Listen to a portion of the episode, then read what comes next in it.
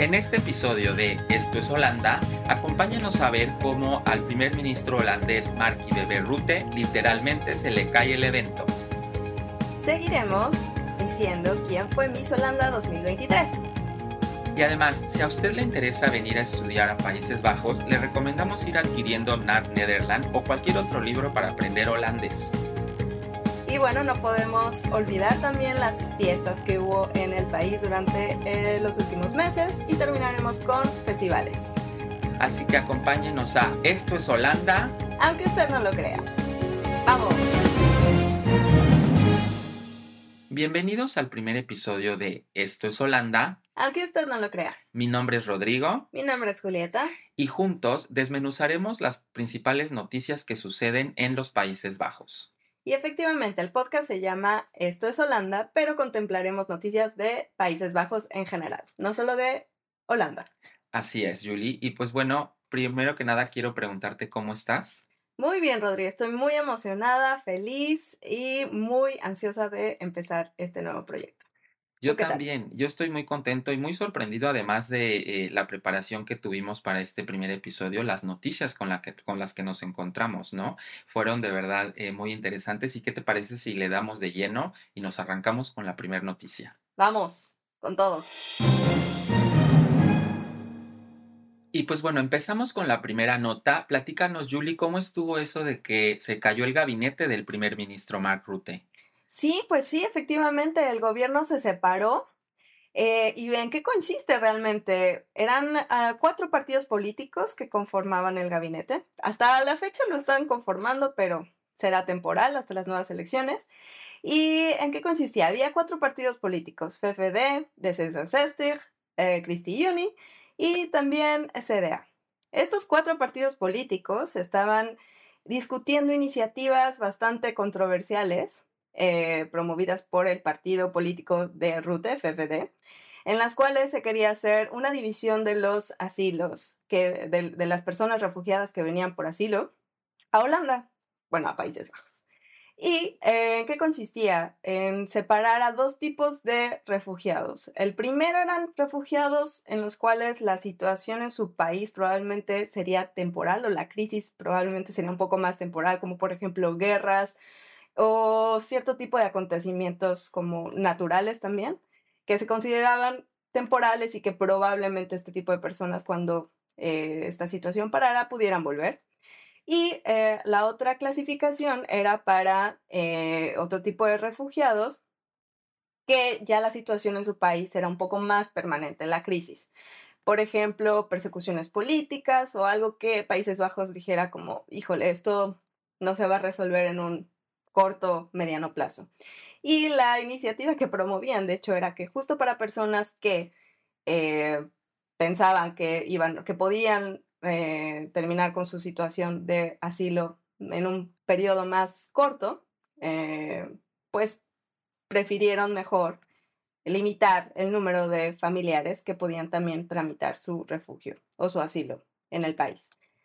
Y esto pues fue un gran eh, un, gran motivo de discusión entre los cuatro partidos, porque, y sobre todo partidos más de eh, unificación familiar, como era Cristi Uni, porque ellos obviamente querían que la familia se quedara junta. No, les, no se les hizo bien que dividieran a estas poblaciones.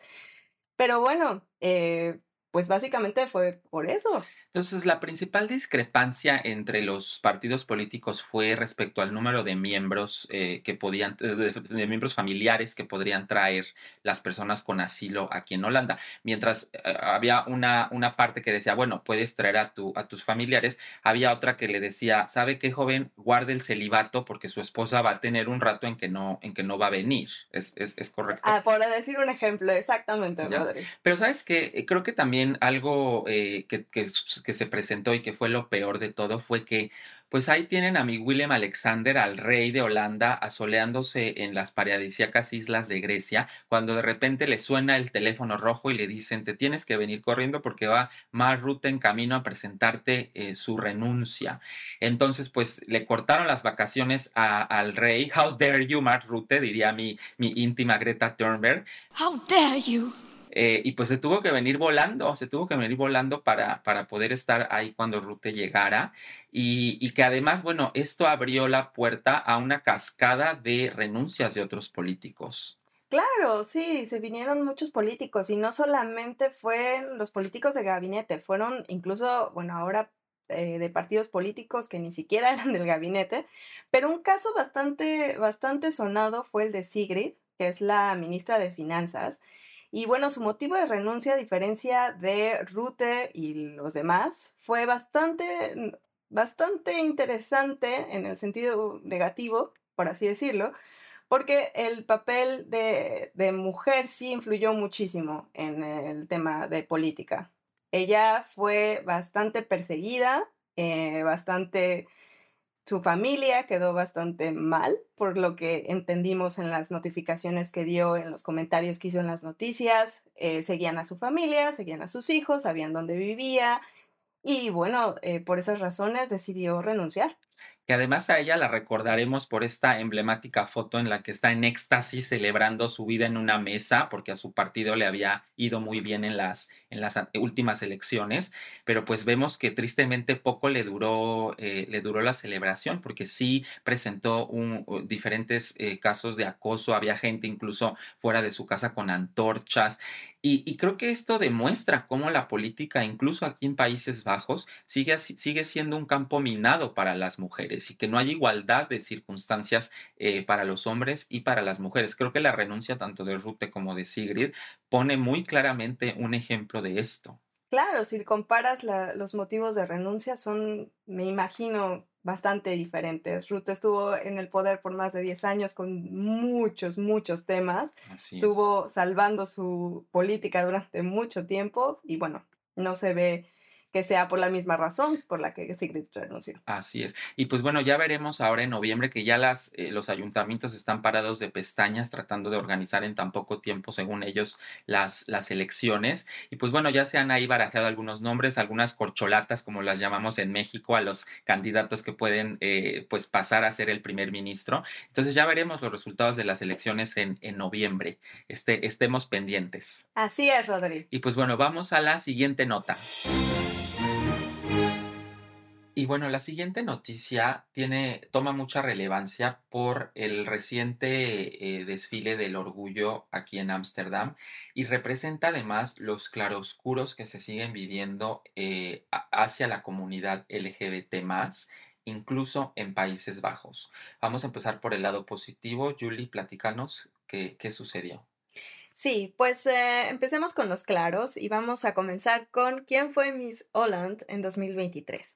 Y bueno, eh, su nombre es Ricky Cole, tiene 22 años y participó en Holland Next Top Model, llegó también a la final del programa y eh, bueno, ganó el primer lugar en el concurso de Miss Holland.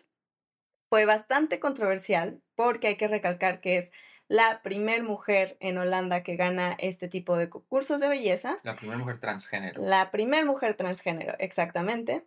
Y eh, que bueno, en realidad esto no se ve muchísimo aquí en Europa porque es la segunda mujer después de... Ángela Ponce, recordemos que en el 2018 Ángela Ponce también ganó el concurso en la edición española y que desde mi punto de vista fue la primera que empezó a poner a esa escala la, eh, el tema sobre la mesa de la participación de mujeres trans en concursos de belleza. Sí, efectivamente. Y bueno, la controversia que causó eh, Ricky Cole aquí en Holanda fue que en un principio recibió comentarios muy positivos, eh, los jueces quedaron muy impactados con su desarrollo y fue por eso que, que, ganó. Eh, pero también recibió comentarios bastante negativos, por desgracia. Había muchísimas personas que no estaban de acuerdo en que ella debería de participar en ese tipo de concursos. Y pues bueno, ya que estamos en el lado, en el lado negativo eh, de, de, esto, vámonos al lado oscuro de esta nota y es lo que le sucedió hace algunas semanas a la eh, ganadora de la primera edición de Drag Race Holland, Miss Envy Perú. Y es que eh, a plena luz del día, a las 3 de la tarde, en, en, el centro de la ciudad, en la estación central, ella fue víctima de eh, discriminación y acoso por parte de tres, de tres jóvenes. honestamente, lo que ella narra, pues te eriza la piel porque no solamente la ofendieron verbalmente, sino incluso la golpearon, la amenazaron, la siguieron. Eh, y, pues bueno, ella dudó mucho en, levantar la voz porque pues es una persona conocida, pero al final qué bueno que lo hizo porque pues nos demuestra que pues eh, Ámsterdam tal vez no es tan liberal como pensamos y si este tipo de casos se presentan a plena luz del día, ¿Qué podemos esperar si es en la noche, si salimos de fiesta? Creo que es un tema que ha estado sobre la mesa y que pues a, veces eh, pareciera aislado, pero que demuestra que también parte de la, de la, de la sociedad en Ámsterdam, pues tiene un lado demasiado conservador. Sí, claro. Uno pensaría que aquí en Ámsterdam nada pasa, es muy seguro, la gente está con sus bicicletas y vas al, al centro, eh, ves en la calle gay, etcétera, que todo es muy liberal, pero realmente pasan estas cosas. Así es, y pues bueno, con este sabor agridulce, vámonos volando a la siguiente nota. Vamos. Bueno, Rodrigo, y cuéntame, a ver, ¿por qué tengo que aprender holandés si quiero venir a Holanda próximamente? Pues si quieres venir a estudiar a Holanda, al ministro de Educación Robert Dijkgraaf se le ocurrió una iniciativa para limitar el número de cursos eh, que se ofrecen en inglés en las instituciones educativas eh, holandesas.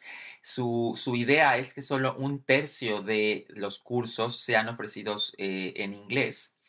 Y bueno, creo que las intenciones del ministro son buenas, puesto que esto obedece a tener un o, poder ofrecer un, mejor, mejores servicios eh, eh, de, médicos, de alojamiento a los estudiantes internacionales que vienen, porque sabemos que el tema de alojamiento en este país es un tema bastante complicado y pues bueno, tener el flujo eh, creciente de estudiantes internacionales, pues es algo que hay que considerar. Creo que las intenciones del ministro son buenas, sin embargo, creo que se le olvida que pues es un tema con muchos aristas y que no solo hay que considerar a los estudiantes, sino hay que considerar, por ejemplo, al cuerpo docente.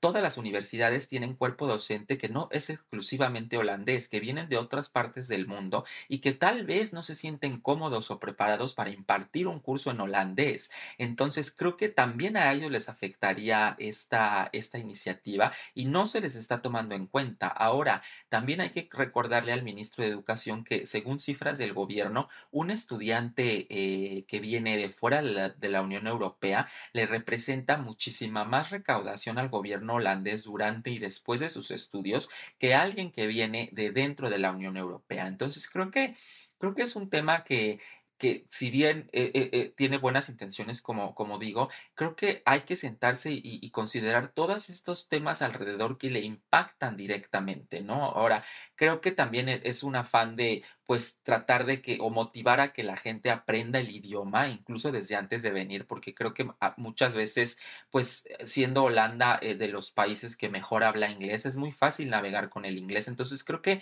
esta intención también es buena. Parte esencial de la integración va a ser aprender el, idioma, pero creo que hay muchas más cosas que hay que considerar aquí que, que solamente cortar eh, eh, los cursos en, que se ofrecen en inglés en las universidades. Qué interesante lo que estás diciendo, porque justo creo que va muy de la mano en el tema del idioma a una nota que salió hace poco sobre la intención del gobierno holandés de intentar hacer eh, que personas de Sudáfrica vinieran al país a trabajar para especialmente trabajo técnico.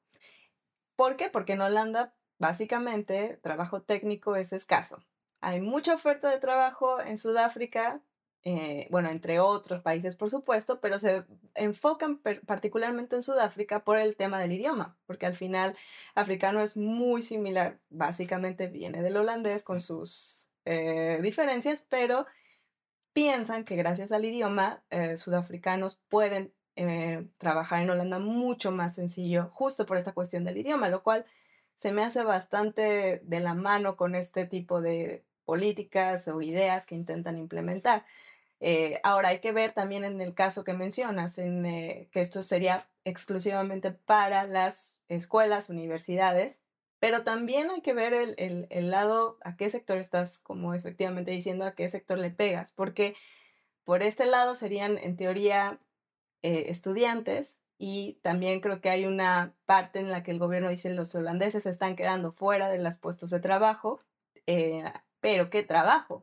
Porque universidades no realmente normalmente no se van a trabajos técnicos la gente que estudia universidades. Pero bueno, es una tendencia que se está dando en este momento de intentar hablar más holandés.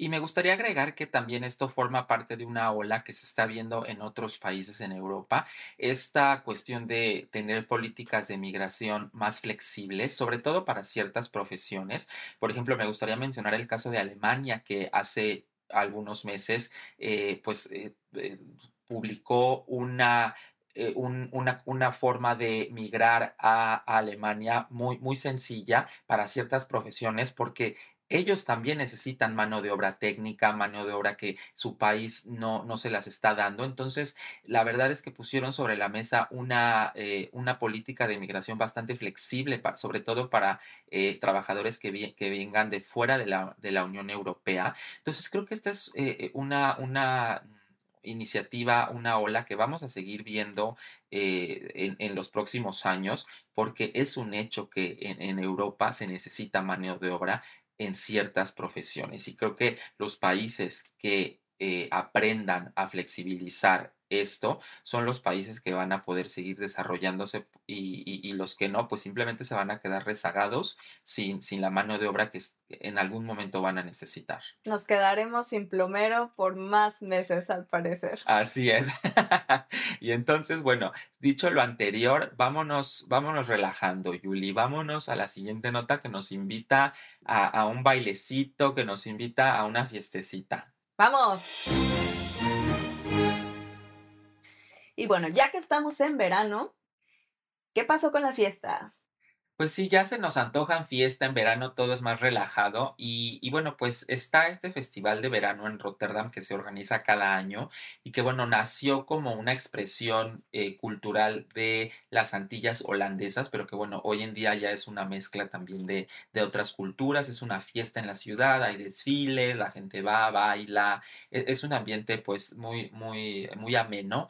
Sin embargo, eh, también incluye o es muy común ver un, un baile pues bastante sugerente, bastante eh, sensual, que nos recuerda pues a cualquier canción de reggaetón, a cualquier persona bailando perreo y que bueno, los organizadores del festival lo prohibieron, básicamente lo prohibieron, dijeron que este año ese tipo de bailes no iban en línea con eh, los principios del festival porque bueno, pues lo consideraban algo vulgar, y además no apto para eh, pues todo público, dado que entre los asistentes se encontraban familias y niños. Entonces dijeron, este año no hay perreíto en el festival, y pues bueno, los asistentes se puede apreciar en los videos que pues no les importó porque pues ellos siguieron expresándose, siguieron bailando en las calles y, se vivió una fiesta, o sea, se vivió una fiesta eh, en, en, Rotterdam eh, y que la verdad es que eh, pues baile o no baile, creo que la, la intención es eh, pues la expresión cultural de, de todos estas eh, eh, participantes. Pero ¿qué crees, Julie? Se, vio ensombrecido porque al final terminó en tragedia por dos balaceras que hubo al término del festival en, en, pleno Rotterdam. hubo una, una, una persona que sacó un arma y disparó y hubo otra que pues le disparó a quemarropa a otra persona, literal. No se sabe bien el motivo. Y eso no fue todo. Lo más triste es que todavía más tarde hubo un apuñalamiento de, de, una, de un residente de Rotterdam. Entonces, definitivamente creo que en lugar de prohibir bailes, las autoridades deberían estar pues cuidando que estas cosas eh, no sucedan en, en, un día tan importante como, como lo es eh, el Festival de, de Verano de Rotterdam. Claro, ¿y solo pasa en Rotterdam? Este tipo de cuestiones? Pues fíjate que en Ámsterdam muy recientemente estuvimos eh, tú, eh, Julie y yo en, en, las fiestas, en la fiesta del Pride y, y, fue muy interesante ver cómo, bueno, dentro de toda la fiesta y, y, y lo que se vivió, pues hubo gente que se, que se manifestó, que, que hizo, hizo ahí un, un statement. Sí, y de hecho qué bueno lo que lo traes ahora porque es ah, bastante interesante ver que efectivamente la libertad de expresión increíblemente representada en Pride, eh, nos tocó ver, bueno, nosotros estuvimos en uno de los botes y eh, cabe recalcar que las, em, una, las empresas más grandes de Holanda en general tienen un bote que pasa por los canales y ah, en los canales básicamente hay gente que se están, algunos celebrando, bailando y otros manifestándose. Entre una de las manifestaciones que vimos con pancartas decía que, bueno, el capitalismo de estas empresas no estaba ayudando al mundo. Y bueno, eh, se veía que quitaban los, eh, los nombres de dichas empresas conforme su bote estuviera pasando, pero esto también trae riesgos porque dentro de ese festival, dentro de ese Pride, hay alcohol, hay gente que también está trabajando dentro de esos botes para esas empresas y bueno, los pone en riesgo porque al final la, son señalados también por esas mismas personas entre el alcohol, entre que no, puede haber algún tipo de, de confrontación que, que ponga, los pone en riesgo, ¿no? Y creo que aquí lo preocupante es justamente el estigma que se está gestando eh, hacia los trabajadores de ciertas empresas, ¿no? Ya el decir que tú trabajas en X o Y empresa te puede representar un señalamiento por, por alguna otra persona que no está de acuerdo con lo que tu empresa está haciendo, ¿no? Sobre todo en un día que, bueno, se supone que es como de hermandad, de celebración, pues sí, ver esto, digo, es válido, pero creo que este, creo que sí, este estigma que se está gestando es, es lo preocupante, ¿no? Y, además, bueno, va, va muy de la mano con un estudio que, recién salió eh, en, en, conjunto la Universidad de Ámsterdam con una consultora llamada Hendrik Verda, en donde, eh, bueno, los resultados arrojan que la mitad de los residentes holandeses consideran pues muy extremo o incluso hasta arriesgado el Pride de Ámsterdam, ¿no? Y creo que en combinación con lo, que platicábamos de la prohibición del baile en el Festival de Verano de Rotterdam, pues sí eh, demuestra cómo hay un sector de la sociedad que pues es muy conservador, Julie, que, que de verdad le parece eh, pues fuera de lugar este tipo de cosas y que pues desde mi punto de vista creo que deberíamos de mandarles una copia del libro vaquero de México para que de verdad tengan un motivo de asustarse y si usted no sabe qué es el libro vaquero, pues póngale en Google libro vaquero de México. Y, creo que esa sí sería una cuestión para ser un poco más conservador, no un baile que demuestra pues una cultura, ¿no? O, o, lo que pasa en el Pride, porque en general lo que vimos pues fue, fue bastante, eh, pues fue bastante relajado, la gente celebrando, la mayoría de los botes eh, o de las eh, demostraciones pasaban en televisión nacional, entonces pues creo que, creo que hay otras cosas por las cuales asustarse. Claro, Rodri. Yo también pienso que es un tema cultural entre probablemente holandeses con probablemente las diferentes nacionalidades. Y bueno, también ver que no todo es eh, negro, también hay cosas, es más gris, por así decirlo, ¿no? Porque incluso también, bueno, por un lado lo vemos desde la perspectiva de que estábamos ahí eh, con nuestros propios ojos, pero ya una vez que veo el, el Pride en la televisión, también te das cuenta de que hay otros botes que están haciendo exactamente los mismos bailes que en teoría en, para los niveles de eh, vulgaridad de ciertas personas conservadoras son bastante exagerados. Eh, y eso se ve en televisión nacional. Pero bueno. Pero bueno, pues ya que estamos más relajados, vámonos cerrando el programa con una última sección que, que, tenemos en donde discutiremos pues cosas curiosas, datos curiosos que suceden en, en Países Bajos. Y pues bueno, vámonos volando. ¡Vámonos! Y bueno, en esta sección vamos a hablar de datos curiosos o de episodios históricos que hayan sucedido aquí en, Países Bajos. Y vamos a iniciar con una fiesta que se celebra cada primero de julio y que se llama Keti Koti. Así que, eh, Julie, platícanos más acerca de, esta, de este evento. Pues, ¿qué es Keti Koti? Es la celebración de la abolición de la esclavitud eh, de Surinam por parte de Países Bajos. Y efectivamente empezó el 1 de julio de 1863. Sin embargo, los esclavos terminaron trabajando 10 años más con el pretexto de que limitar el daño a las medidas para los dueños de las mismas. Por ende, se terminó realmente la esclavitud de Surinam por parte de Países Bajos hasta el 1873. Eh, por lo que el primero de julio de este año 2023 se cumplirán, se cumplieron 150 años y por lo tanto la festividad. En dicha festividad, el rey Willem Alexander pidió disculpas entre todos los asistentes por la eh, esclavitud que, que, hicieron y también podemos ver que este, este festival, celebración, fiesta de independencia se está haciendo cada vez más grande. Hay muchas promociones en la calle eh, invitan a muchos artistas famosos, no famosos, a dar conciertos en diferentes parques y se están dando subsidios también eh, para promover ciertas actividades que ayuden a conocer más y a sensibilizarse más sobre estos temas eh, en los que los pobladores de Países Bajos tuvieron sobre Surinam. Y bueno, efectivamente se llevó también una discusión sobre si el primero de julio debería de ser un día libre o no. Muchas personas que vienen de Surinam, vienen migrantes, por supuesto, quieren tener su día libre porque para ellos la liberación de la esclavitud fue la más importante que ellos han vivido. Sin embargo, en Países Bajos se considera como Día de la, de la Liberación el 5 de mayo, que es cuando le fueron liberados de la Segunda Guerra Mundial. Entonces hay una discusión bastante interesante entre por qué, a quién, eh, cuál liberación fue, por así decirlo, más importante o no, y a qué parte de la población le está llegando realmente más ese, sentimiento, ¿no?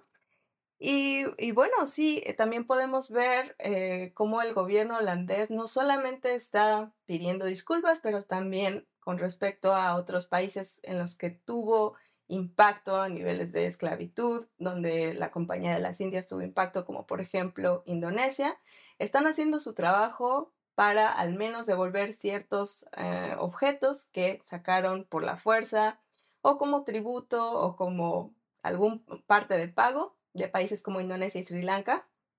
Y bueno, museos como Leiden, por ejemplo, están haciendo programas para justo poder devolver las piezas originales a estos países.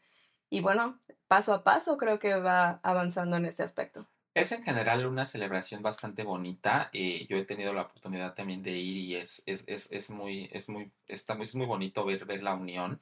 Sin embargo, hay que decir que lamentablemente este, este año se vio ensombrecida por actos vandálicos en diferentes ciudades en Ámsterdam, en, en, Países Bajos, perdón, en donde eh, monumentos eh, conmemorativos de la, la abolición de la esclavitud fueron rayoneados, fueron eh, eh, vandalizados y no fueron hechos aislados, fueron en diferentes ciudades, en Rotterdam, en Eindhoven, en Vlissingen, en Zeeland, por ejemplo.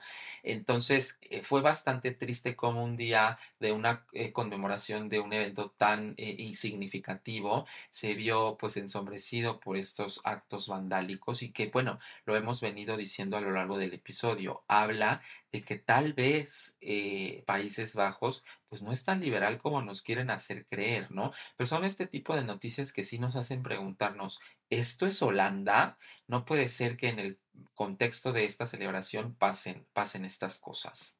100% de acuerdo, es una situación bastante, bastante triste y efectivamente creo que a pesar de los pasos y de las eh, visiones liberales que se tienen, y pasos bastante buenos, ¿no? Porque hay ejemplos que se ven por parte del gobierno y algunas instituciones, también hay estos oscuros. Así es. Y pues bueno, ya para relajarnos, vamos a cerrar con una noticia que pues no queríamos dejar de, compartir. Y es que bueno, la alcaldesa de Ámsterdam, la tía Femke Halsema, eh, puso eh, o dio, hizo una iniciativa en Ámsterdam para pues prohibir ciertas herramientas. De, de hecho, debo decir que pues esta, esta noticia me hizo eh, preguntarme si tenía que abandonar la ciudad y lo primero que me iba a llevar eran mis discos de Elton John y Juan Gabriel, porque pues la prohibición iba eh, en función de los puñales. ¿Los puñales? Bueno, bueno, los cuchillos, los cuchillos. Ahora, desde el primero de julio, es ilegal en Ámsterdam portar un cuchillo que no esté en su empaque. Y esto es debido a que, bueno, ha habido eh, algunos apuñalamientos que se han eh, suscitado en Ámsterdam y en un afán para eh, disminuir o para evitar este tipo de, de situaciones, fue que la alcaldesa promovió esta ley y entonces hay que tener cuidado. Cualquier cuchillo que tú lleves que no esté empacado, puede ser sujeto a pues que la policía te eh, dé una multa o te al menos te, te llame la atención. Entonces hay que tener cuidado, pero bueno, son los cuchillos. Ay, Rodri, ya me estabas espantando. Pues deja tus discos de Elton John y de Juan Gabriel donde tienen que ir y por favor quédate aquí. Aquí me quedaré. Y pues bueno, muchísimas gracias por habernos escuchado en, esta, en este primer episodio. Eh, nos, nos, ha encantado desmenuzar las, las noticias eh, pues, que han sucedido en Países Bajos. Y, y pues de nuevo, eh, reitero, yo soy Rodrigo. Yo soy Julieta. Y esto fue Esto es Holanda. Aunque usted no lo crea. Nos vemos. Hasta luego. Bye.